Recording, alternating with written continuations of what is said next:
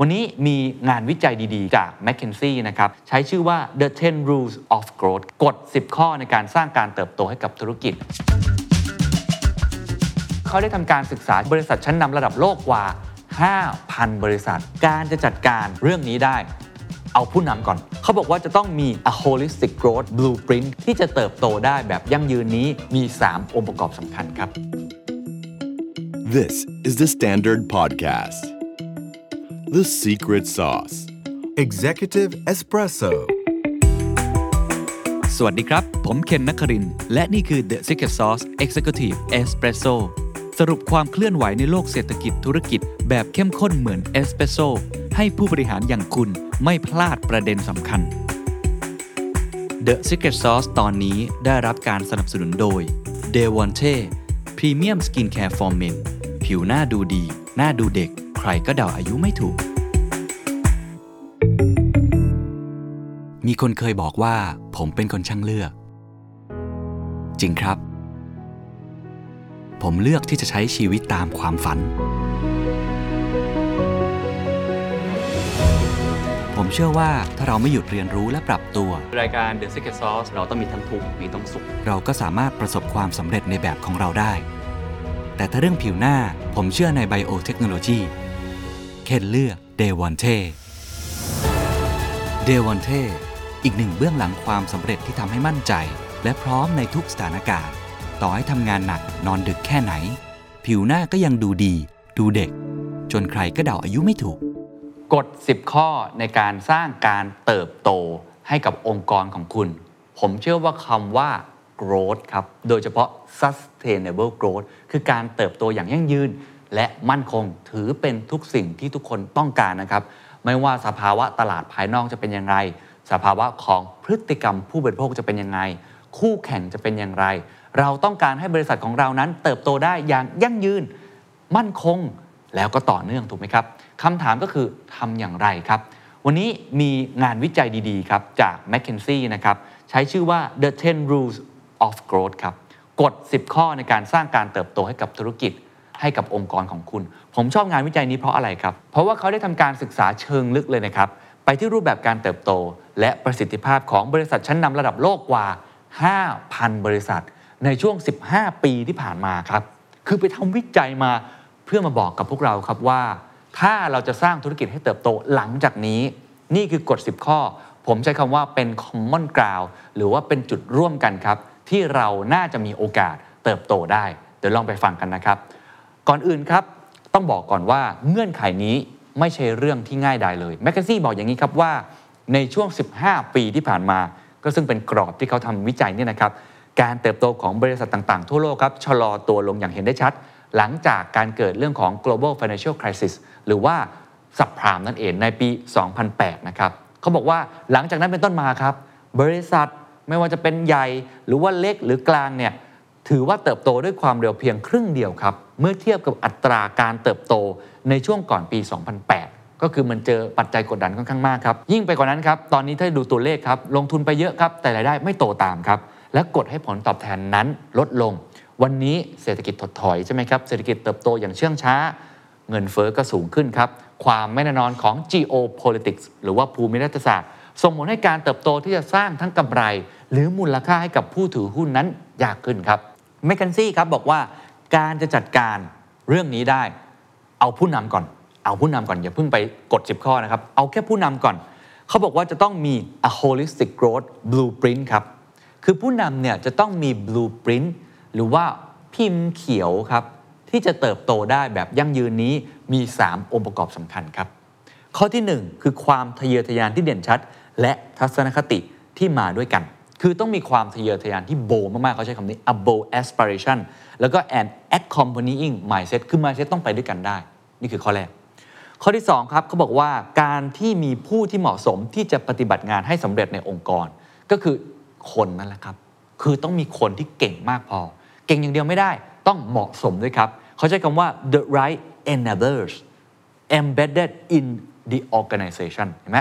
the right enablers คือ enabler คือคนที่ เหมือนเปิดสวิชทำให้องค์กรนั้นเติบโต ปลดปล่อยศักยภาพ ปลดล็อกสิ่งต่างๆ คุณต้องหาคนเก่งๆ เหล่านี้ให้ได้นะครับ และข้อที่ 3 ครับ เส้นทางที่ชัดเจนอยู่ในรูปแบบของการริเริ่มสิ่งใหม่ๆ ที่จะสอดคล้องกับการสร้างการเติบโตเขาเรียกว่า clear pathways ก็คือเราต้องมีเส้นทางที่ชัดเจน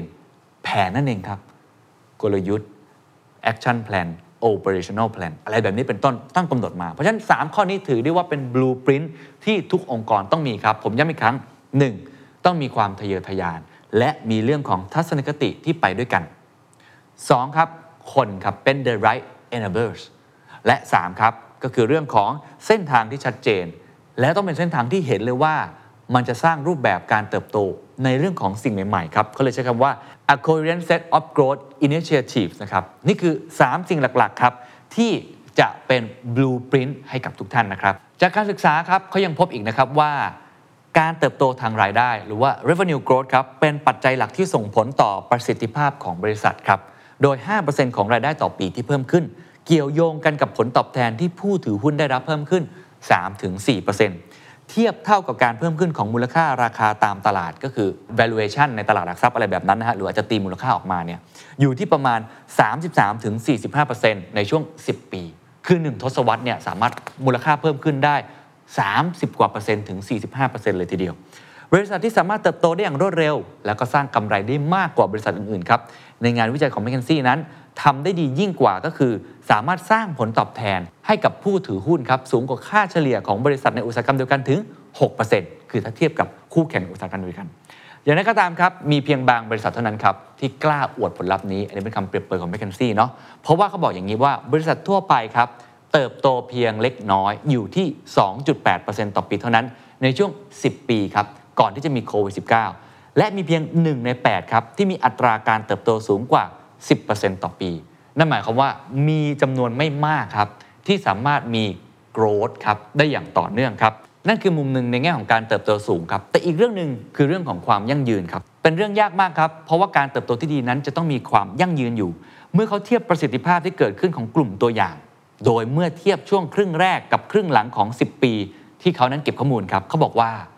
มีเพียง 1 ใน 3 เท่านั้นครับ ที่อยู่ในกลุ่มบนสุดของแผนผังเปรียบเทียบทุกบริษัท ก็คือมีแค่ 1 ใน 3 ที่ทำได้นะฮะ เมื่อดูจากการเติบโตระหว่างปี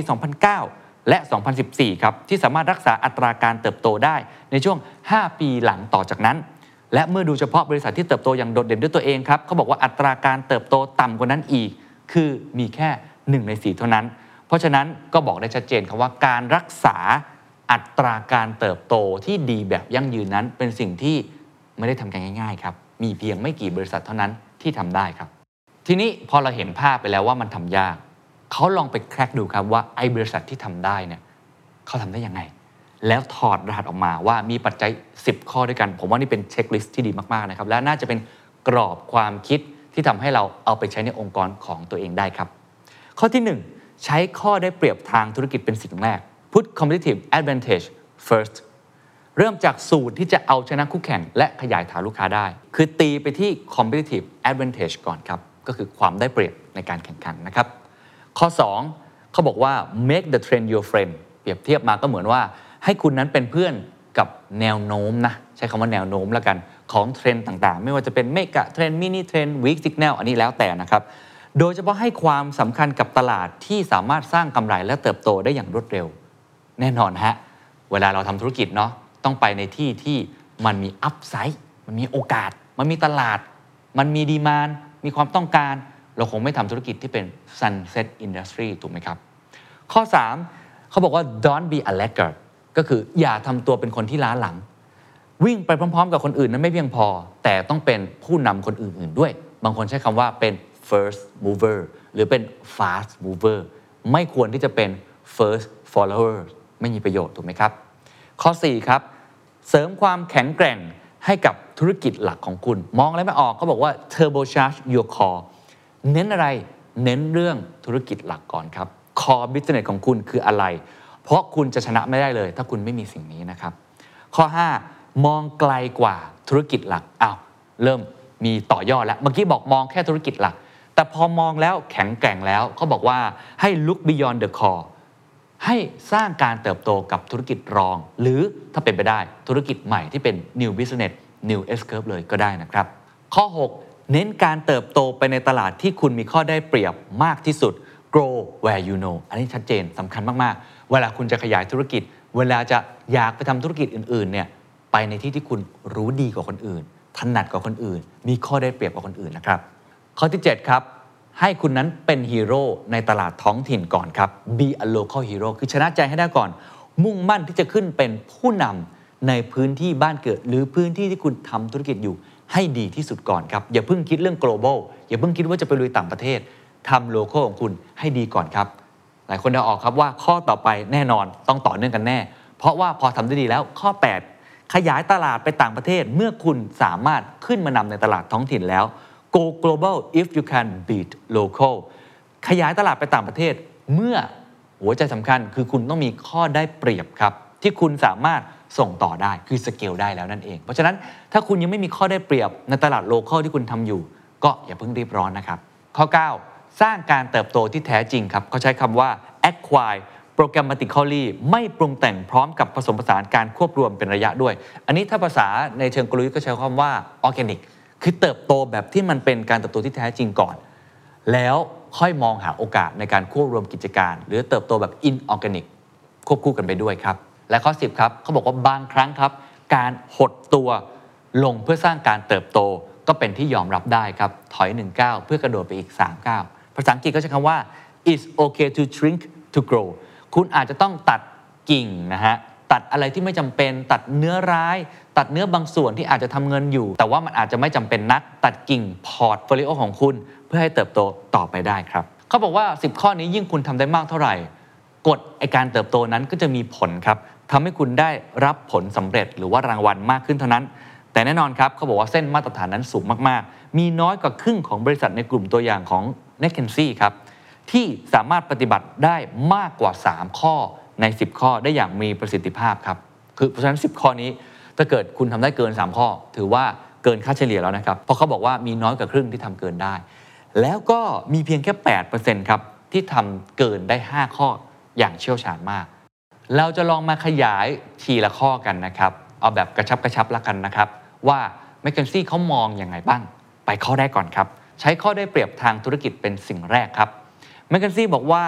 อัตราส่วนผลตอบแทนของเงินลงทุน หรือว่าที่หลายคนคุ้นเคยก็คือคำว่า ROIC ครับ Return on Invest Capital นะครับ บ่งชี้ถึงโมเดลธุรกิจที่ขับเคลื่อนด้วยความได้เปรียบครับ เขาบอกว่าบริษัทที่สามารถสร้างกำไร ได้อย่างมั่นคงจะดึงดูด และได้รับเงินลงทุนมากขึ้นครับ เป็นวงจรที่ทำให้บริษัทเติบโตได้ไว และสร้างรายได้ที่สูงขึ้นไปอีกได้นะครับ เพราะฉะนั้นต้องเน้นตรงนี้เป็นพิเศษนะครับว่า สร้างโมเดลธุรกิจที่คุณได้เปรียบ ในขณะที่บางบริษัทครับอาจจะยอมสละกำไรบางส่วนในบางช่วง เพื่อให้ได้กลับมาซึ่งการเติบโตก็มีเช่นเดียวกันนะครับเขาบอกบริษัท Amazon เนี่ยเป็นที่รู้จักด้านนี้มากที่สุดเลยเนาะอีกวิธีการหนึ่งครับที่ทำตามกันค่อนข้างเยอะแล้วค่อนข้างได้ผลและ m c k เคนซี่ก็แนะนำมากๆนะครับนั่นก็คือการสร้างโมเดลธุรกิจที่โดดเด่นแตกต่าง แล้วจึงเดินหน้าขยายตลาดครับเขายกตัวอย่างครับมีห้างสรรพสินค้าแห่งหนึ่งมีโมเดลธุรกิจก็คือ การขายสินค้าแบรนด์เนมลดราคาครับโดยมีคลังสินค้า แล้วก็ค่าใช้จ่ายที่ต่ำนะฮะในปี 2007 ครับ มีอัตราส่วนผลตอบแทนของเงินลงทุนหรือ ROIC เนี่ยสูงกว่าค่าใช้จ่ายและเงินทุน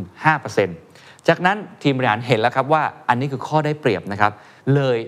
เร่งเลยครับ ตีไปที่ความได้เปรียบของคุณครับทำอะไรฮะ ขยายสิครับ ขยายสาขาจาก 900 แห่งในปีนั้น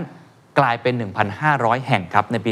2019 สิ่งที่เกิดขึ้นก็คือบริษัทมีรายได้เติบโตมากขึ้น 9% และสามารถสร้างผลตอบแทนให้กับผู้ถือหุ้นได้อย่างดีที่ 29%บทเรียนตรงนี้คืออะไรครับ เรากลับมาดูครับว่าโมเดลธุรกิจของคุณคืออะไร มีข้อได้เปรียบหรือเปล่า ถ้ายังไม่มีต้องงัดออกมา แล้วทำให้เกิดข้อได้เปรียบตรงนั้นให้ได้ อันนี้มีหลายวิธีการมากๆผมอาจจะไม่ได้ลงรายละเอียด แต่ต้องมองให้ออกครับว่ามันคืออะไรเมื่อเทียบกับตลาด เมื่อเทียบกับค่าเฉลี่ยกับคู่แข่ง หรือเรามองเห็นตรงนี้อย่างไรและพัฒนาโมเดลธุรกิจให้ได้มากที่สุด จากนั้นถ้าคุณเห็นข้อได้เปรียบตรงนี้แล้ว ไม่ต้องไปมองอย่างอื่นครับ ตีไปที่ข้อได้เปรียบของคุณก่อน อันนี้เป็นคำแนะนำของ m c k เคนซี่นะครับ ข้อที่2ครับเป็นเพื่อนกันแนวโน้ม หรือว่าเทรนด์ต่างๆนะครับความเชื่อนี้มีมานานครับ แต่มันก็ยังเป็นจริงจนถึงทุกวันนี้นะครับ โดยเฉพาะวันนี้ครับเมื่อการเร่งกระแสต่างๆ นานาเรื่องของโควิด -19 ครับเขาบอกว่าทำให้ช่องว่างระหว่างผู้ชนะกับผู้ที่ตามหลังหรือผู้แพ้เนี่ยกว้างขึ้น ในช่วง 15 ปีที่ผ่านมา บริษัทที่ขยายตัวครับจะยังคงสามารถรักษาและเพิ่มการเข้าถึงกลุ่มลูกค้าที่เติบโตเร็ว และสร้างรายได้จำนวนมาก จะสร้างเรื่องของผลตอบแทนเพิ่มขึ้นครับ 1-2%โดยรวมให้กับผู้ถือหุ้นรายปี บ่งบอกครับว่าองค์กรไหนที่อยู่ในตลาดที่มีความต้องการสูงครับ ควรลงทุนต่อเนื่อง เพื่อรักษาตำแหน่งจ่าฝูงเอาไว้ ในทางตรงกันข้ามครับ บริษัทไหนครับที่กำลังเจอกับเขาใช้คำว่า headwind นะก็คือลมมันประทัดหน้าอยู่ ก็คือมันมีแรงต้าน หรือว่ามันมีทิศของเทรนทิศของแนวโน้มที่มันไม่ได้ไปในทางนั้นแล้ว อาจจะต้องจำเป็นต้องจัดสรรทรัพยากรใหม่ ให้ไปทางเทลวินนะครับหรือว่าทางลมที่ส่งท้ายเพื่อเพิ่มโอกาสในการกลับตัวมากที่สุด อันนี้ตรงไปตรงมาครับ เราต้องกลับมาดูครับว่าสิ่งที่เราทำอยู่นั้น เราเป็นเพื่อนกับแนวโน้ม เป็นเพื่อนกับตลาดที่เพิ่มขึ้น เป็นเพื่อนกับตลาดที่มีเงินเพิ่มขึ้น เป็นเพื่อนกับความต้องการของลูกค้าหรือเปล่า ถ้ายังไม่เป็นรีบไปตีซีเลยครับว่ามีเทรนด์อะไรบ้าง หรือคุณอาจจะเป็นเพื่อนกับเพื่อนเก่าของคุณมาก ๆ ที่มันอาจจะไม่เติบโตแล้ว เราต้องตัดสินใจนะครับว่าเราจะทำอย่างไรกับสิ่งนั้นนะครับ อย่างไรก็ตามครับเรื่องแบบนี้เหมือนพูดแล้วมันง่ายนะครับ แต่จริง ๆ มันไม่ง่ายเลย เขาบอกว่าการเลือกตลาดจำเป็นต้องเลือกให้แม่นครับหรือว่า precise ในหนังสือ best seller ครับที่ชื่อว่า the granularity of growth ทีมงานของ m c k เคนซี่ครับสังเกตว่ามีภาคอุตสาหกรรมกำลังเติบโตหลายภาคครับมีอุตสาหกรรมย่อยๆ ที่ซบเซาคือภาพใหญ่มันอาจจะโตเนาะแต่ภาพเล็กๆอาจจะมีบางอันที่ซบเซาในขณะที่ภาคอุตสาหกรรมที่เจริญเติบโตแล้วหรือว่ามี maturity อะคือเริ่มอิ่มตัวแล้วเนี่ยประกอบไปด้วยหลายกลุ่มที่เติบโตอย่างรวดเร็วครับคือต้องมาดูไส้ในมากๆ ลองไปดูตัวอย่างก็ได้ครับ อุตสาหกรรมโทรคมนาคมครับเติบโต 1.6%ต่อปีในช่วงที่เขาทำงานวิจัยนะครับ บริษัทที่เติบโตไวที่สุดในอุตสาหกรรมนี้ สามารถสร้างรายได้เพิ่มขึ้นครับต่อปี 21%ในขณะที่บริษัทที่โตช้าที่สุดครับกลับมีรายได้ที่หดตัวลง 9%ทุกปี 2 กลุ่มนี้ต่างกันสุดขั้วมากๆ สะท้อนให้เห็นถึงอิทธิพลครับจากการเข้าซื้อกิจการเพิ่มเติม หรือลดการลงทุนครับรวมไปถึงการจัดสรร portfolio ของเขาด้วยกล่าวก็คือมีการปรับระดับการเข้าถึงกลุ่มต่างๆ ที่มีอัตราการเติบโตที่แตกต่างกัน ตัวอย่างเช่นครับ ในโทรคมนาคม ก็จะมี sector ย่อยๆ อยู่ในนั้น เขาบอกว่ากลุ่มธุรกิจที่เติบโตครับ เช่นครับ ผมเชื่อว่าหลายคนพอจะเดาออก เพราะว่ากลุ่มโทรคมนาคมก็เข้ามาทำตรงนี้ค่อนข้างเยอะ cloud ครับใช่ไหมทำเซิร์ฟเวอร์ cloud computing cloud อะไรต่างๆ จัดเก็บข้อมูลนะครับ อันนี้กลุ่มธุรกิจนี้เติบโต ในขณะที่อุตสาหกรรมครับด้านการโทรครับโทรศัพท์นะเดี๋ยวนี้คนโทรออนไลน์เยอะขึ้นเนาะแม้กระทั่งอุตสาหกรรมที่เกี่ยวข้องกับ Data อินเทอร์เน็ตเนี่ยผมคุยกับผู้บริหารสองสามเจ้าในเมืองไทยที่เป็นเจ้าใหญ่ก็ยังพูดเหมือนกันนะ ว่าไอ้เรื่องนี้กำลังจะอิ่มตัวเช่นเดียวกันเขาก็เลยบอกว่ากลุ่มธุรกิจที่ให้บริการด้าน cloud นั้นเติบโตเร็วกว่ากลุ่มที่ให้บริการด้านการโทรศัพท์ นอกจากนั้นอัตราการเติบโตของแต่ละกลุ่มก็แตกต่างกันไปตามแต่ละประเทศ บางประเทศยังโตอยู่นะถูกไหมฮะบางประเทศการเข้าถึงอินเทอร์เน็ตยังไม่มากนักยังไม่อิ่มตัว อันนี้เป็นเอ่อเรื่องหนึ่งครับที่ McKinsey แนะนำว่าเราคงต้องมอง ให้ละเอียดมากขึ้น หนังสือที่เขายกตัวอย่างก็เลยใช้คำว่า the granularity มันก็แปลได้อยู่แล้วนะว่ามันเป็นอะไรที่มันยิบย่อยๆ อะไรแบบนั้น of growth นั่นเองครับ ข้อที่ 3 ครับ อย่าทำตัวเป็นคนที่ล้าหลังครับ คือเพื่อนเขาไปไหนกันแล้วเนี่ยถ้าเกิดเรายังอยู่ข้างหลังเนี่ยเราตายแน่นะครับเขาบอกว่าการที่บริษัทของเรานั้นเติบโตได้เร็วกว่าบริษัทอื่นๆ ในอุตสาหกรรม ในภาพรวมบ่งบอกได้ว่าเราแกร่งกว่าคนอื่นนะเราต้องดูคู่เทียบใช่ไหมว่าเราไปได้ไกลกว่าธุรกิจของคนอื่นหรือเปล่า ถ้าไปได้ก็ถือว่าดีนะครับ ไม่ว่าคุณจะอยู่ในอุตสาหกรรมที่โตเร็ว หรือว่าโตช้าก็ตาม ยิ่งไปกว่านั้นครับ บริษัทที่สามารถกิน Market Share หรือว่าส่วนแบ่งของตลาดจากคู่แข่งครับ ก็จะมีแนวโน้มที่จะเติบโตได้อย่างเหนือความคาดหมาย เนื่องมาจากราคาส่วนแบ่งของตลาดที่มักทำให้เกิดผลกำไรที่มากขึ้นไปนะครับเขาบอกว่าลองมาดูตัวอย่างครับที่เขาไปทำงานวิจัยมา เรื่องราวของบริษัทค้าปลีก 2 เจ้าครับทั้ง 2 บริษัทนี้เติบโต 4%ต่อปีนะครับระหว่างปี 2007 ถึง 2017 แต่อยู่คนละกลุ่มกันครับ ร้านค้าปลีกที่ขายสินค้าในกลุ่มของเรื่องแต่งบ้านครับสามารถเติบโตได้ตามเป้าที่ 3%ต่อปี และสร้างผลตอบแทนโดยรวมของผู้ถือหุ้นครับรายปีครับ 17%ครับตรงกันข้ามครับ บริษัทขายเสื้อผ้ากีฬาครับรายหนึ่งครับโดนบริษัทคู่แข่งแซงไป 1%ในทุกปี และผลตอบแทนของผู้ถือหุ้นก็ไม่ค่อยรุ่งเรืองครับ อยู่ที่เพียง 1%ต่อปีเท่านั้น ถามว่ามันต่างกันยังไงครับ แน่นอนครับว่ามีปัจจัยมากมายที่อาจจะส่งผลต่อราคาหุ้น ของ 2 บริษัทนี้นอกจากอัตราการเติบโตนะครับ แต่การวิเคราะห์เขาพบอย่างนี้ครับว่า การขึ้นนำในอุตสาหกรรมนั้น มีมูลค่าโดยเฉลี่ยเพิ่มขึ้นอีก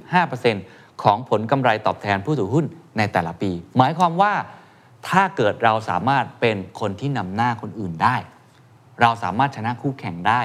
เราสามารถกินส่วนแบ่งทางการตลาดได้ ก็มีโอกาสที่จะได้ผลตอบแทนมากกว่า เพราะฉะนั้นครับตรงนี้ก็ต้องกลับมาดูในสนามการแข่งขันของคุณนะครับ อย่าเป็นคนที่ล้าหลังครับ ข้อ 4 ครับ เวลาเราจะทำอะไรครับ เสริมความแข็งแกร่งที่ core business ครับธุรกิจหลักของคุณนะครับเขาบอกว่าในการพัฒนากลยุทธ์เพื่อสร้างการเติบโตครับคำถามแรกที่จะผุดเข้ามาในหัวของ CEO หรือผู้บริหารก็คือ เราจะโตจากไหนฮะถูกไหมครับ นี่คือเบสิกมากเลย โตจากอะไรดี ในการหาคำตอบครับเขาก็เลยได้จัดกลุ่มครับการเพิ่มขึ้นของรายได้ในบริษัท กลุ่มตัวอย่างของเขา แบ่งออกเป็น 3 กลุ่มด้วยกันว่าโตจากไหนอะหนึ่งครับเขาบอกว่าโตจาก core business ก็คือกลุ่มธุรกิจหลักของบริษัทครับ ดูจากกลุ่มตลาดที่ใหญ่ที่สุดของบริษัท ณวันที่เริ่มที่เขาไปทำการวิจัยก็คือพอชั่นมันใหญ่สุด ตามมาด้วยการแบ่งตามธุรกิจรองครับก็คือโตจากธุรกิจรอง เล็กแต่ว่ายังสามารถสร้างรายได้ให้กับบริษัทได้ในช่วงปีแรก และธุรกิจกลุ่มสุดท้ายครับนั่นก็คือธุรกิจเกิดใหม่ครับเป็นกลุ่มธุรกิจครับ ที่บริษัทนั้นไม่ได้ทำการเจาะตลาดตั้งแต่เริ่มทำงานวิจัยแบ่งเป็น 3 กลุ่มด้วยกัน การจำแนกนี้ทำให้เห็นอะไรครับเขาบอกว่าทำให้เห็นความสำคัญของธุรกิจที่ดำเนินการได้อย่างดี พูดง่าย ๆ แปลง่าย ๆ ก็คือ ค่อนข้างเป็นเรื่องยากครับ ที่คุณจะสามารถเติบโตได้อย่างมั่นคง ถ้าธุรกิจหลักของคุณไม่เฟื่องฟูครับ มีเพียงหนึ่งใน 6 ของบริษัทในกลุ่มตัวอย่างของ m c k เคนซี่ครับที่มีอัตราการเติบโต ของธุรกิจหลักนั้นต่ำกว่าค่ากลางหรือมัธยฐานของอุตสาหกรรม ที่ยังสามารถสร้างอัตราการเติบโตให้กับภาพรวมขององค์กร ได้สูงกว่าคู่แข่งในอุตสาหกรรมเดียวกัน ดังนั้นครับข้อสรุปของเขาก็คือ การสร้างการเติบโตให้ธุรกิจหลักครับเป็นเรื่องที่สำคัญเป็นลำดับต้นๆ priority เขาทราบดีครับว่าปัจจุบันนี้ใครๆก็มอง new S curve เนาะโอ้โห อยากจะเกาะกระแสคลื่นแห่งอนาคตอะไรมากมาย แต่บางครั้งต้องกลับมาดูที่ core business ก่อนครับเรียง prioritize ในงานวิจัยนี้บอกอย่างนี้เลยนะครับว่าสำหรับบางองค์กรครับอาจจะจำเป็นต้องยกเครื่องปรับโมเดลการทำงานใหม่ทั้งหมดเลยก็เป็นไปได้ บางองค์กรครับอาจจำเป็นต้องตามหากระเป๋าเล็กๆครับแต่มีศักยภาพในการเติบโตในตลาดปัจจุบัน หรือตลาดใหม่ แล้วจึงจัดสรรทรัพยากรลงไปครับโดยอาจจะโยกมาจากตลาดกลุ่มที่ซบเซากว่า สิ่งนี้เขากำลังพยายามจะบอกนะครับว่าหลาย ๆ ครั้งเนี่ยเราลงไปกับสิ่งที่มันเป็น core business ของเรา แล้วลงไปกับสิ่งที่มันมีความเป็นไปได้ก่อน อันนี้เป็นหัวใจสำคัญจากงานวิจัยอันนี้เลยนะครับ และถ้าเกิดคุณทำได้ดีแล้ว ตีไปที่ใจกลาง ตีไปที่หัวใจแล้ว ก็ตามมาด้วยข้อ 5 ครับ ก็เริ่มมองให้ไกลกว่าธุรกิจหลักและ งานวิจัยของเขาครับ พบครับว่าโดยเฉลี่ย 80%ของการเติบโตมาจากธุรกิจหลักอะอันนี้ชัดเจนนะและอีก 20%ครับที่เหลือมาจากธุรกิจรอง หรือการขยายเปิดธุรกิจใหม่ครับ อย่างไรก็ตามตัวเลขนี้แปลเปลี่ยนไปตามแต่กลุ่มธุรกิจครับในช่วงของที่เขาวิจัย ยกตัวอย่างเช่น บริษัทที่ทำด้านอุตสาหกรรม สามารถสร้างการเติบโตจากธุรกิจใหม่นะครับได้อย่างเต็มที่ในสัดส่วน 1 ใน 3 ของการเติบโตทั้งหมด ในขณะที่เรื่องของ productivity อัตราประโยชน์ ก็จะถูกรวมเข้าไปอยู่ในธุรกิจหลักมากกว่าอุตสาหกรรมอื่นๆนะครับ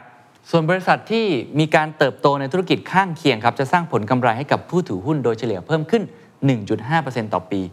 มากกว่าคู่แข่งในอุตสาหกรรมเดียวกันครับยกตัวอย่างเช่นยังไงครับเขาบอกว่ามีบริษัทหนึ่งขายยางรถยนต์ระดับโลกครับสร้างความแตกต่างโดยการทำระบบเพิ่มเติม ไม่ว่าจะเป็นเทคโนโลยีของระบบเบรก และระบบด้านความปลอดภัย ระบบการส่งกำลัง การเชื่อมต่อของรถ รวมถึงระบบข้อมูล ทั้งหมดนี้รวมกันเป็นรายได้กว่า 75%ของรายได้ทั้งหมดของบริษัท และเติบโตกว่าคู่แข่งครับ 2.4%ต่อปี อันนี้เป็นตัวอย่างหนึ่งนะครับว่าการสร้างระบบเพิ่มเติมเพิ่ม productivity เทคโนโลยีเนี่ยทำให้รายได้เพิ่มขึ้น เขาบอกว่ายังมีอีกกลยุทธ์หนึ่งนะครับที่ก็มีตัวอย่างเช่นเดียวกัน ในปัจจุบันนี้ก็คือการเปลี่ยนผ่านไปสู่การปล่อยก๊าซเรือนกระจกสุดที่เป็นศูนย์ก็คือ transition to net zero emission คือไปเทรนด์สิ่งแวดล้อมนั่นเอง เปิดโอกาสมากมายครับ ให้บริษัทในกลุ่มอุตสาหกรรม เช่น อุตสาหกรรมเคมี การก่อสร้าง และอุตสาหกรรมใกล้เคียง ในการขยายไปยังธุรกิจใกล้เคียงที่เติบโตอย่างรวดเร็ว เช่นอะไรครับ เช่น เรื่องของการรีไซเคิลพลาสติก วัสดุก่อสร้างที่ยั่งยืน หรือวัตถุดิบแทนเนื้อสัตว์ อันนี้ถ้าพูดในธุรกิจของตัวเองที่ทำอยู่เนี่ยทำเกี่ยวกับพลาสติก แล้วรีไซเคิลพลาสติกทำก่อสร้างไปวัสดุก่อสร้างที่ยั่งยืน เกี่ยวกับอาหารไปทำเรื่องของ plant based หรือวัตถุดิบแทนเนื้อสัตว์นะครับในเวลาที่ความต้องการของสินค้าหลักเดิมนั้นมันเริ่มน้อยลง ก็คือมองหาโอกาสใหม่ๆนั่นเองสำหรับบริษัทที่มีธุรกิจที่เติบโตไวการขยายไปยังพื้นที่ใหม่ ๆ ครับ จะช่วยสร้างตัวตนให้กับพอร์ตให้เหมาะสมกับกระแส หรือแนวโน้มที่จะเกิดขึ้นในอนาคต ส่วนบริษัทที่ธุรกิจหลักเริ่มซบเซาครับก็สามารถใช้ธุรกิจใหม่นี้ในการทดแทนหรือว่าชดเชย จากการเติบโตที่ช้าลงครับ 6. ครับขยายธุรกิจไปในที่ที่คุณเข้าใจครับเขาบอกอย่างนี้เขาบอกว่าเราทุกคนเห็นพ้องต้องกันอยู่แล้วนะครับว่าการสร้างความแตกต่างไปทำธุรกิจที่ใกล้เคียง ถือว่าเป็นกลยุทธ์ที่สำคัญครับในการสร้างการเติบโต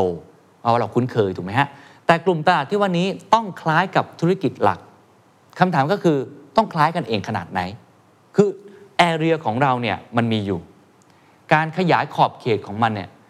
McKinsey บอกว่าควรจะขยายจากความใกล้เคียงก่อน ไม่ใช่ว่าทำอสังหาจู่ๆไปทำ food and beverage อะไรแบบนั้นนะแต่คำถามก็คือไอ้คำว่าใกล้เคียงเนี่ยมันใกล้แค่ไหน เขาบอกว่าให้แบ่งง่ายๆอย่างนี้ครับว่าประเภทธุรกิจที่คล้ายกัน มักจะเจออยู่ร่วมกันในพอร์ตของบริษัทเดียวกัน เช่น เคเบิลและดาวเทียมก็มาในอุตสาหกรรมเรื่องของการกระจายเสียง หรือเทคโนโลยีอวกาศครับและการป้องกันก็มาร่วมกับเครื่องจักรอุตสาหกรรม คือไปดู portfolio ของบริษัทใหญ่ๆก่อนก็ได้ การวิเคราะห์ของ m c k เคนซี่แสดงให้เห็นว่าบริษัทที่เติบโตโดยการเพิ่มรายได้ผ่านธุรกิจที่คล้ายกับธุรกิจหลักโดยเฉลี่ยครับจะได้ผลตอบแทนโดยรวมของผู้ถือหุ้นเพิ่ม 1%ในแต่ละปี ในขณะที่กลุ่มที่ขยายไปที่ธุรกิจใหม่ ๆ เพื่อจับตลาดใหม่ สามารถ คาดหวังได้เลยครับว่าจะสามารถเพิ่มหรือว่าเติบโตได้อีก 2%ข้อแม้ ถ้าธุรกิจดังกล่าว ธุรกิจใหม่นั้นนะฮะคล้ายกับธุรกิจหลักนะคำถามก็คือทำไมการขยายไปยังธุรกิจที่มันคล้ายกับธุรกิจหลัก ถึงสำคัญขนาดนั้น เขาเชื่ออย่างนี้ครับว่ามันเป็นมาตรวัดที่มีความใกล้เคียงในการวัดว่า บริษัทหนึ่งครับมีความเป็นผู้นำครับในสิ่งที่เขาทำจริง ๆ เขาทำสิ่งนั้นอยู่เขามีความเชี่ยวชาญมาก หรือเป็นผู้นำที่เหมาะสมที่สุด จะสามารถสร้างมูลค่าได้สูงสุดจากการเป็นผู้นำคือเชี่ยวชาญตรงนั้นอยู่แล้ว และทำธุรกิจในวงการนั้นๆ มูลค่าที่ว่านี้อาจจะมาจากการทำงานร่วมกันกับธุรกิจส่วนอื่นๆที่บริษัทมีอยู่ ความแตกต่างทางเทคนิค หรือความสามารถในการจัดการอินไซต์ซึ่งเป็นกรรมสิทธิ์ของบริษัทนั้น หรือสิทธิพิเศษ ในการเข้าถึงพนักงาน หรือว่าเข้าถึงเงินทุนต่างๆ ก็ถือว่าเป็นสิ่งหนึ่งที่มีความได้เปรียบนะครับ ยกตัวอย่างเช่นอะไร เขาบอกว่าลองดูกรณีครับ ของบริษัทที่ชื่อว่า General Mills อันนี้ทำพวกอาหารนะ Food and Beverage อะไรต่างๆ ยกตัวอย่างเช่นแบรนด์ h a g e n Dazs อะไรอย่างนี้นะฮะเขาเข้าซื้อกิจการ Pillsbury Pillsbury นี่ทำพวกบิสกิตทำพวกขนมปังทำพวกแป้งโดอะไรแบบนี้ ก็อาจจะมีลักษณะที่เป็นเชิงวัตถุดิบด้วยนะครับ General Mills เนี่ยไปซื้อ Pillsbury มาจาก Diageo Diageo ก็คือบริษัทแอลกอฮอล์เครื่องดื่มแอลกอฮอล์นะครับถ้าเราดูเนี่ยเราจะเห็นได้ว่า Diageo กับ Pillsbury ที่ก่อนหน้านี้อยู่ด้วยกันเนี่ย มีความคล้ายของธุรกิจนิดเดียว เพราะว่าอันนึงทำเกี่ยวเรื่องกับนะแป้งเนาะขนมปัง แล้วก็ทำกับเหล้าใช่ไหมฮะเพราะฉะนั้นมันไม่ได้คล้ายกันมากขนาดนั้น แต่ในขณะเดียวกันครับ เมื่อลองดูครับว่าตัว General Mills นะที่ทำไฮกันดาสหรือว่าทำ Food and Beverage อื่นๆเนี่ยกับ Pillsbury เนี่ยมีความคล้ายเคียงกันถูกไหมฮะทั้งคู่มีความสามารถและมีสินทรัพย์ ด้านธุรกิจที่คล้ายกันหลายจุดครับ เพราะฉะนั้นเกิดอะไรขึ้นครับ พอมันคล้ายกันครับ ชัดเจนครับ ลดต้นทุนครับ General Mills ครับ สามารถลดค่าใช้จ่ายในการจัดซื้อครับ procurement ผลิตครับ ใช้อาจจะใช้โรงงานอุตสาหกรรมเดียวกันก็ได้ ปรับนิดหน่อยนะฮะ การกระจายสินค้า distribution ก็ไปด้วยกันได้ครับ และส่งผลให้สามารถเพิ่มกำไรได้ 70%เลยทีเดียวครับ นี่คือความสำคัญของธุรกิจใกล้เคียงครับ 7. ให้คุณนั้นเป็นฮีโร่ในตลาดท้องถิ่นครับชนะใจให้ได้ เขาบอกอุตสาหกรรมที่มีการขึ้นขึ้นลงลงครับตามห่วงโซ่มูลค่า เป็นแค่มุมเดียวของปัญหาที่ว่าจะเติบโตไปที่ไหน อีกด้านหนึ่งครับก็คือเรื่องของภูมิศาสตร์ครับเขาบอกว่าการจะเติบโตนั้นยากมากครับ หากธุรกิจหลักของคุณ มันยังไม่รุ่งเรือง มันยังไม่ดีพอ มันก็ยากที่จะทำให้เส้นทางการเติบโตของคุณนั้น เติบโตได้ดีขึ้นหรือเติบโตแบบก้าวกระโดด โดยที่คุณนั้นไม่สามารถเป็นผู้นำในตลาดท้องถิ่นเลยครับเพราะฉะนั้นหัวใจสำคัญที่เขากำลังพยายามจะบอกก็คือ เอาตลาดที่คุณเชี่ยวชาญในท้องถิ่นนั้น ให้คุณเป็นฮีโร่ให้ได้ก่อนครับและข้อ 8 เมื่อคุณทำให้ตลาดท้องถิ่นคุณเป็นฮีโร่แล้วคุณชนะแล้ว ก็สามารถขยายไปตลาดต่างประเทศได้ โดยเฉลี่ยครับ ประมาณครึ่งหนึ่งของการเติบโตทั้งหมดของบริษัทที่อยู่ในกลุ่มตัวอย่างของ McKinseyมาจากพื้นที่นอกเหนือจากบริเวณถิ่นกำเนิดของบริษัทก็คือโลเคอลเป็นตัวเลขรวมที่ขับเคลื่อนจากบรรดาบริษัทญี่ปุ่นและยุโรปครับที่พึ่งพาตลาดต่างประเทศ ก็คือส่วนใหญ่บริษัทเหล่านี้ไปลุยต่างประเทศเยอะใช่ไหมฮะเพื่อชดเชยกับการเติบโตจากตลาดที่ซบเซาในประเทศของตัวเอง ก็คือในประเทศนี้มันเริ่มอิ่มตัวแล้วไปลุยต่างประเทศ ส่วนในบริเวณที่เติบโตอย่างเร็ว ไม่ว่าจะเป็นจีน อเมริกาเหนือ การเติบโตที่มาจากต่างประเทศนั้นอยู่ที่เพียงประมาณ 30%บริษัทที่ขยายไปต่างประเทศครับสามารถสร้างผลตอบแทนโดยรวมของผู้ถือหุ้นต่อปีได้ 1.9%สูงกว่าคู่แข่งครับโดยบริษัทที่มีการเติบโตที่มั่นคงในประเทศตัวเองครับได้รับผลตอบแทนมากกว่าบริษัทที่ในตลาดบ้านตัวเองก็ยังทำได้ไม่ค่อยดีนะครับ บริษัทกลุ่มแรกครับที่ชนะโลคอลแล้ว แล้วไปลุยเรื่องของ global เนี่ยสามารถสร้างผลตอบแทนผู้ถือหุ้นได้เพิ่มอีก 2.6% ต่อปีจากการขยายกิจการด้านพื้นที่หรือขยายไปต่างประเทศ ในขณะที่กลุ่มที่ยังคงโอ้โหงงงๆอยู่เลยฮะมีปัญหาในการทำธุรกิจท้องถิ่นครับสามารถสร้างผลตอบแทนได้เพียง 1.3%เท่านั้นเวลาไปลุยต่างประเทศ ซึ่งไม่เพียงพอครับต่อการชดเชย การทำตลาดที่ขาดประสิทธิภาพในบ้านเกิด เพราะฉะนั้นเขาบอกว่าทำในประเทศตัวเองให้ดีก่อนครับค่อยไปลุยต่างประเทศ ตัวคูณมันจะเพิ่มขึ้นครับ เขาขยายความเพิ่มขึ้นนะครับว่า ถ้าเกิดว่าการขยายไปตลาดต่างประเทศที่จะให้ประสบความสำเร็จนั้นจำเป็นจะต้องมีเรียกว่าข้อได้เปรียบมากมายของธุรกิจที่ชัดเจน ที่สามารถเอาไปสเกลต่อได้ ภาษาอังกฤษบางทีใช้คำว่า duplicate คือเอาไป copy ในพื้นที่อื่น ๆได้นะครับหากไม่มีสิ่งนี้ครับเขาบอกว่าบริษัทต่างชาติ ก็ล้มลุกคุกคานครับแล้วก็ค่อนข้างยากลำบาก เมื่อต้องแข่งขันกับผู้แข่งขันเดิมที่อยู่ก่อนแล้วและเข้าใจโลเคอลได้มากกว่านะเรื่องนี้สำคัญเนาะเรื่องของ culture เรื่องของกฎเกณฑ์อะไรต่างๆ แบบนี้ ความจริงข้อนี้อธิบายได้ครับว่าทำไมบริษัทที่เติบโตอย่างมั่นคงในบ้านเกิดของตนสามารถสร้างรายได้มากกว่าเดิมครับเมื่อเริ่มขยายตลาดไปต่างประเทศ เพราะของเดิมโมเดลธุรกิจ หรือความได้เปรียบในการแข่งขันมันสเกลได้ มันเฉียบคมมากๆ รวมไปถึงมุมมองในการทำธุรกิจที่สามารถส่งต่อไปยังเวลาคุณลุยไปต่างประเทศได้เขามีกรณีศึกษาหนึ่งครับเขาบอกว่า ผู้ผลิตรถสำหรับใช้ในเกษตรกรรม และใช้ในพื้นที่เทศบาลของยุโรปครับทำให้เราเห็นนะครับว่าข้อดีที่ได้รับจากการเจาะตลาดต่างประเทศ เสริมจากที่ครองตลาดบ้านเกิดได้ดีอยู่แล้ว บริษัทนะครับสามารถใช้ประโยชน์โดยต่อยอดจากชื่อเสียงด้านอุปกรณ์ที่ขึ้นชื่อ เพื่อขยายไปยังตลาดสหรัฐอเมริกา และพวกเขาครับก็สามารถที่จะสร้างผลกำไร แล้วก็ตีตลาดได้อย่างถล่มทลาย ในขณะอีกด้านหนึ่งครับคนที่ทำ grocery นะธุรกิจขายของชำทั่วไป สัญชาติยุโรปครับที่ยังล้มลุกคลุกคลานอยู่เลยนะครับในการทำตลาดในประเทศตัวเอง แล้วก็ไปบุกตลาดลาตินอเมริกา ส่งผลให้ผลตอบแทนโดยรวมของผู้ถือหุ้นครับตามหลังเจ้าอื่นๆถึง 7%ต่อปีในช่วง 10 ปีถัดมาครับ ข้อ 9 ครับ ควบรวมอย่างเป็นระบบครับ การควบรวมแล้วการเข้าซื้อกิจการนะครับคิดเป็นประมาณ 1 ส่วน 3 ของการเติบโตด้านรายได้ของบริษัทที่อยู่ในกลุ่มตัวอย่างของเขา ก็ถือว่าเป็นส่วนที่เยอะเนาะงานวิจัยของ m c k เคนซี่ครับด้านกลยุทธ์การควบรวมบริษัทหรือ M&A strategies ยังคงยืนยันเหมือนเดิมครับว่า ไม่ใช่แค่ธุรกรรมอย่างเดียว แต่คือการควบรวมต่างๆ เช่นกัน ที่สร้างผลกำไรตอบแทนให้กับผู้ถือหุ้น หลังจากแบ่งกลุ่มของบริษัทออกเป็น 4 กลุ่มแล้ว เขาพบครับว่ากลุ่มที่เข้าซื้อกิจการอย่างเป็นระบบ กล่าวก็คือ กลุ่มที่มีการดำเนินข้อเสนอขนาดเล็ก หรือขนาดกลางอย่างน้อย 2 ข้อเสนอต่อปีในระยะเวลาที่เขาทำวิจัยคือแมคคนซี่วิจัยเนี่ยสามารถเอาชนะคู่แข่งได้ด้วยการใช้วิธีการนี้ เมื่อกี้เขาบอกแบ่งเป็น4กลุ่มใช่ไหมครับเขาแบ่งเป็นอย่างนี้ 1. กลยุทธ์ M&A อย่างมีระบบ 2. ออร์แกนิกอย่างเดียวก็คือไม่ได้ M&A 3. M&A ทั้งหมดเลยนะครับ และ 4. M&A ข้อเสนอขนาดใหญ่ ก็อย่างที่บอกครับว่ากลุ่มที่ M&A อย่างมีระบบนั้นดีกว่า ขยายความเพิ่มเติมครับเขาสงสัยนะครับว่ากลุ่มที่เขาซื้อกิจการอย่างเป็นระบบ เติบโตได้ดีกว่าบริษัทที่ใช้วิธีการทำธุรกิจแบบปกติก็คือออร์แกนิกเป็นเพราะอะไร เขาบอกว่าเป็นเพราะว่าขยายธุรกิจด้วยความเร็วที่มากกว่าใช่ไหมเราจึงวิเคราะห์ต่อโดยเลือกดูเฉพาะอัตราการเติบโตที่เหมาะสมครับ คือเปรียบเทียบผลการดำเนินงานของบริษัทที่ใช้กลยุทธ์การควบรวมที่ต่างกันออกไป แต่มีอัตราการเติบโตที่ใกล้เคียงกัน เขาพบอย่างนี้ครับว่า กลุ่มบริษัทที่เข้าซื้อกิจการอย่างเป็นระบบ ก็ยังคงเป็นผู้ชนะอยู่ครับ แสดงให้เห็นว่าแม้กระทั่งบริษัทที่เติบโตด้วยธุรกิจตัวเองล้วนๆนะฮะและมีอัตราการเติบโตเท่ากับกลุ่มที่ใช้การควบรวม ก็ยังมีแนวโน้มที่จะสร้างผลตอบแทนให้กับผู้ถือหุ้นน้อยกว่าอยู่ดี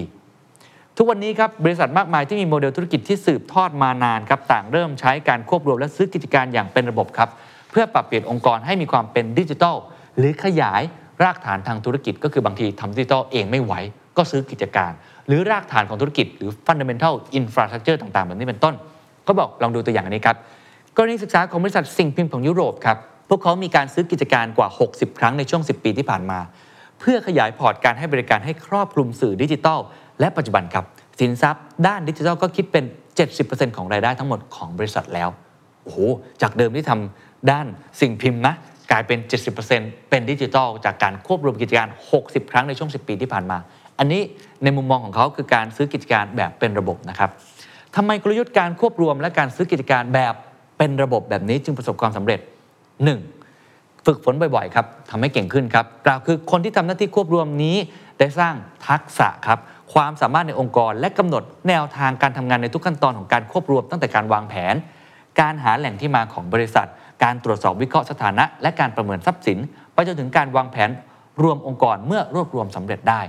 เพราะว่าทำเป็นระบบนะเพราะฉะนั้นก็คือบอกว่ามีโน้ตหาเพราะฝึกฝนบ่อยๆ ข้อที่2ครับก็บอกว่าทีมที่ดูแลข้อเสนอขนาดใหญ่ครับมักจะต้องจ่ายเงินมากจนเกินจำเป็น เพื่อรักษาสินทรัพย์ และยังจำเป็นต้องรวมธุรกิจ 2 ธุรกิจที่ขนาดพอๆกัน เข้าไว้ด้วยกันให้สำเร็จ ซึ่งเป็นสิ่งที่ขึ้นชื่อว่าประสบความสำเร็จได้ยากมากๆ อันนี้ก็หมายถึงว่าบางครั้งเนี่ยมันเกิดการ M&A แบบที่ไม่เป็นระบบ ก็คือเป็นข้อเสนอขนาดใหญ่อะไรแบบนั้นเนี่ยการทำแบบครั้งเดียวตุ้มเนี่ยเขาบอกว่าในมุมนี้คือมันค่อนข้างยากและหลายครั้งอาจจะต้องจ่ายเงินมากเกินจำเป็น เพราะฉะนั้นทำเป็นระบบเนี่ยมันก็สะสมไปเรื่อยๆมากกว่า และข้อที่3ครับข้อสุดท้ายเขาบอกว่า การทำข้อเสนอขนาดเล็กๆ หลาย ๆ ข้อเสนอ จะทำให้บริษัทเข้าถึงตลาดใหม่ ๆ หรือเป็นการรวมตลาดที่กระจัดกระจาย อยู่โดยไม่ต้องแบกรับความเสี่ยงในระดับค้ำประกันบ้านเขาเปรียบเทียบอย่างนี้นะเหมือนเอาบ้านไปค้ำประกันอะไรแบบนั้นนะถ้าเกิดเจ๊งเนี่ยก็พังหมดเลยเนาะโดนยึดบ้าน อันนี้เป็นตัวอย่างให้เห็นภาพนะครับว่าการ M&A อย่างเป็นระบบ ซึ่งในนี้เขาขยายความแล้ว คือการดำเนินข้อเสนอขนาดเล็ก หรือขนาดกลาง อย่างน้อย 2 ข้อเสนอต่อปี เป็น สิ่งที่งานวิจัยบอกว่าเวิร์กสุดครับ ข้อ 10 ครับบางครั้งการถอยก็คือการก้าวไปข้างหน้าเหมือนกันครับ การหดตัวลงเพื่อสร้างการเติบโต ถือว่าโอเคนะฮะยอมรับได้ บรรดาทีมผู้บริหารนะครับไม่ก็ต้องกดดันนะครับเวลาที่เราต้องสร้างการเติบโตตลอดเวลา ซึ่งก็ถือว่าเป็นเรื่องที่เข้าใจได้นะครับมี 10%ของบริษัทในกลุ่มตัวอย่างของ m c k เคนซี่ครับที่มีการเติบโต 7 จาก 10 ปี ก็คือมี 10 ปีเนี่ย2010 ถึงปลายปี 2019เนี่ยนะครับเติบโตได้ถึง 7 ปี ที่สามารถเอาชนะคู่แข่งได้ แต่สมมติครับ บริษัทของคุณไม่มีการเติบโตต่อเนื่องแบบนี้ล่ะ เป็นไงล่ะฮะตามหลักสถิติแล้วครับ สิ่งที่แย่ที่สุดที่คุณจะทำได้ คือการซื้อการเติบโตโดยการควบรวมแบบบิ๊กแบงฮะการระเบิดครั้งใหญ่ ดังนั้นตัวเลือกที่ดีที่สุดก็คือการค่อยๆ ถอยหลังเป็นระยะ โดยใช้วิธีลดการลงทุนในส่วนที่เติบโตช้า ก็คือธุรกิจบางธุรกิจ หรือว่าบางแอคทิวิตี้ของเรา มันอาจจะเติบโตได้น้อยลงแล้ว และหมุนเงินไปลงต่อในพื้นที่ใหม่ๆ ที่มีโอกาสมากกว่าครับ ในตัวอย่างครับบริษัทจากงานวิจัยนะเขาใช้กลยุทธ์การหดตัวลงเพื่อสร้างการเติบโตครับมาปรับลดการลงทุนในสินทรัพย์ในช่วง 1-2 ปี แต่ก็ยังสามารถเติบโตได้อย่างต่อเนื่องในปีถัดๆไป พวกเขาสามารถเพิ่มผลตอบแทนโดยรวมของผู้ถือหุ้นได้ 5%ครับ มากกว่ากลุ่มที่เติบโตอย่างไม่ต่อเนื่อง หรือมากกว่ากลุ่มที่มักจะควบรวมธุรกิจขนาดใหญ่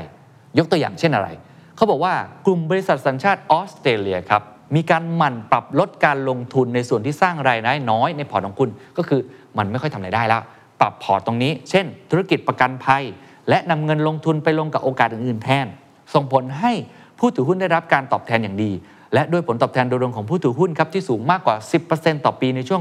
2009 ถึง 2019 ครับลองดูในกราฟครับมันมี 4 แบบใช่ไหมฮะจะเห็นเลย คือ บริษัทที่เติบโตอย่างต่อเนื่อง อันนี้ถ้าทำได้มันก็ดีใช่ไหมฮะแต่มันไม่ง่ายไงอย่างที่เขาบอกไงมันไม่ง่าย ถ้าคุณทำได้อย่างนี้ยินดีด้วยเลยครับ ผลตอบแทนโดยรวมของผู้ถือหุ้น7%เนี่ยสูงเลย แต่ถ้าทำไม่ได้ครับ มันจะมีอีก 2 อย่างข้างหลังเห็นไหมฮะคือเติบโตแบบไม่ต่อเนื่อง ก็คือมันงงๆเนาะกับอีกแบบหนึ่งครับ คือควบรวมไปเลยครั้งใหญ่ทีเดียว คือพอนิ่งๆมาก็อะควบรวมครั้งใหญ่เลย อันนี้ก็ถือว่ายังไม่ได้ work มากในงานวิจัยนี้ สิ่งที่ work ถ้าคุณไม่สามารถทำเติบโตแบบต่อเนื่องได้คืออันที่ 2 ครับเห็นไหมครับ ลดทอนเพื่อการเติบโตก็คือมีการปรับพอร์ตอยู่เป็นระยะ ภาษาทางการแพทย์ก็คือตรวจสุขภาพครับเป็นระยะระยะ ดูครับว่าเรือของคุณที่ขนส่งสินค้าต่างๆครับอันไหนมันเริ่มหนักไปแล้ว อันไหนเริ่มไม่ทำเงินแล้ว อันไหนเริ่มไม่ใช่แล้วลดพอร์ตนั้น แล้วมีการลงทุนบ้างครับ ไปซื้อกิจการอะไรต่างๆ แบบนี้ ก็มีโอกาสครับที่ทำให้แม้ว่าบริษัทของคุณจะไม่เติบโตอย่างต่อเนื่อง แต่ก็ยังสามารถที่จะเติบโตได้ และได้อัตราตอบแทนที่ยังถือว่าได้ใจผู้ถือหุ้นอยู่ครับ และก็ทำให้บริษัทนั้นเติบโตได้อย่างยั่งยืนอยู่ครับ นี่คือทั้งหมดนะครับของกฎ 10 ข้อในการสร้างการเติบโตที่ยั่งยืนนะครับ หลาย ๆ ข้อนี้ก็เป็นข้อที่ทุกท่านอาจจะทราบอยู่แล้ว แต่ว่าพอมันมาจากงานวิจัยผมย้ำอีกครั้ง 5,000 บริษัทนะ 15 ปีนะ มันก็บอกอะไรเราหลาย ๆ อย่างนะครับ ลองเอาไปใช้เป็นเช็คลิสต์ได้ แล้วก็ผมย้ำอีกครั้งครับมิเกนซี่บอกว่าจริง ๆ แล้วทำได้ 3 ใน 10 ข้อ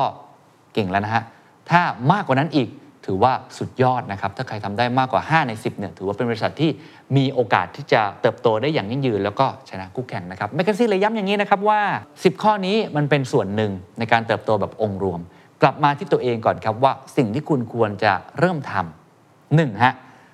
สร้างความทะเยอทะยานที่ชัดเจนว่าคุณอยากได้การเติบโตแบบยั่งยืนย้ำอีกครั้งเนาะคุณอยากได้แบบนี้ คุณต้องเซตโกของคุณเลย แล้วก็มี mindset ที่สอดคล้องกันนั้น 2. ครับเซตว่าไอการเติบโตนั้นควรเป็นการเติบโตที่มากกว่าแค่สิ่งที่ธุรกิจของคุณเป็นอยู่ในปัจจุบัน ก็คือไม่ใช่แค่ตัว core business อย่างเดียว คุณควรจะมองธุรกิจใกล้เคียง หรือบางที new business หรือบางทีก็ไป M&A ธุรกิจต่างๆ ถ้าคุณไม่สามารถทำได้เองในระยะเวลาสั้น และ3ครับเขาบอกว่าจากนั้นจึงให้สร้างเส้นทางครับ ใช้คำว่า clear pathway จำได้ไหมฮะเส้นทางในการเติบโตที่สอดคล้องกันเพื่อส่งเสริมให้ไอ้10 rules เนี่ยหรือว่ากฎเหล่านี้มันเติบโตให้ได้มากที่สุด และท้ายที่สุดครับ สิ่งเหล่านี้จะไม่เกิดขึ้นครับ ถ้าเราไม่ปลูกฝัง mindset และทักษะที่คนในองค์กรนั้นสามารถนำสิ่งนี้ไปปฏิบัติได้จริงนะครับ นี่คือทั้งหมดครับของกฎ10 ข้อในการสร้างการเติบโตให้กับองค์กรของคุณ สวัสดีครับ